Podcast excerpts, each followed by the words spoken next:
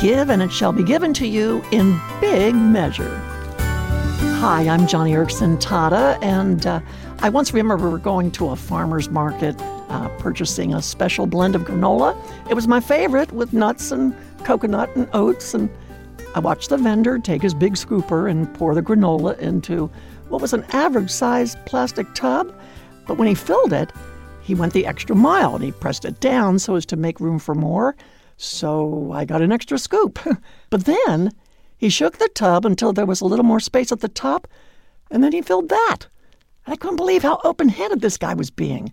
I mean, this tub was overflowing by the time he finished. He gave me way, way more than what I paid for, you know, than what I deserved or expected. And it's happened a couple of times like that. I remember once being at Baskin Robbins and ordering a quart of ice cream. And again, the clerk pressed it down to make room for an extra scoop. Even at the deli counter when I go to Gelson's Market, you know how you order a small size container of potato salad? Well, for me, once again, I don't know if the lady behind the counter had a special liking for me or whatever, but there she goes. She's pressing down that potato salad so as to make room for a lot more. I remember things like that. I don't forget them. And you probably do too. I think of that granola vendor and the ice cream guy and the deli clerk. I, think of them as generous people. People like that make the human race look really good. You know what I mean? Well, when Christians are like that, they make God look really good. To possess a generous spirit and to share your bounty freely with others, it's so, so glorifying to the Lord, the, the Father who generously gives his good gifts, right? It's a truth from God's Word that I quote all the time. Luke chapter 6, verse 38. I know it by heart. Give, and it will be given to you. A good measure, pressed down, shaken together, and running over, will be poured into your lap. For with the measure you use, it will be measured to you. And you know what?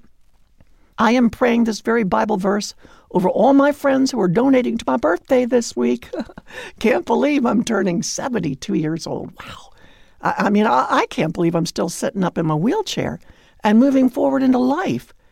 And I can hardly believe that God has given me such good health so I can serve Him in a great ministry at Joni and Friends giving his gospel to needy people with disabilities all around the world.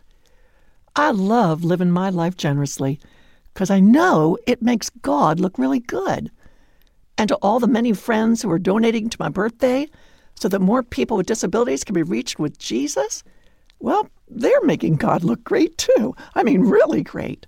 So, if you'd like to join my birthday party, the action is happening today at joniradio.org where you'll find all the details about how you can share your birthday gift. And again, that's joniradio.org. And thank you for celebrating this big birthday with me. I mean, my goodness, every birthday for a quadriplegic my age is cause for celebration. So thanks for helping me live generously, live open handedly, help me live big heartedly. Together, let's celebrate the generosity of God in the style of Luke chapter 6, verse 38. Let's see just how many more people can be invited into the kingdom of Christ. Let's pack it out, press it down, shake it together, running over. And from the birthday girl herself, I am genuinely grateful to God for you. And one more thing, we here at Joni and Friends would love to pray for you in your troubles, so share with us your prayer need today at joniradio.org. Again, that's joniradio.org.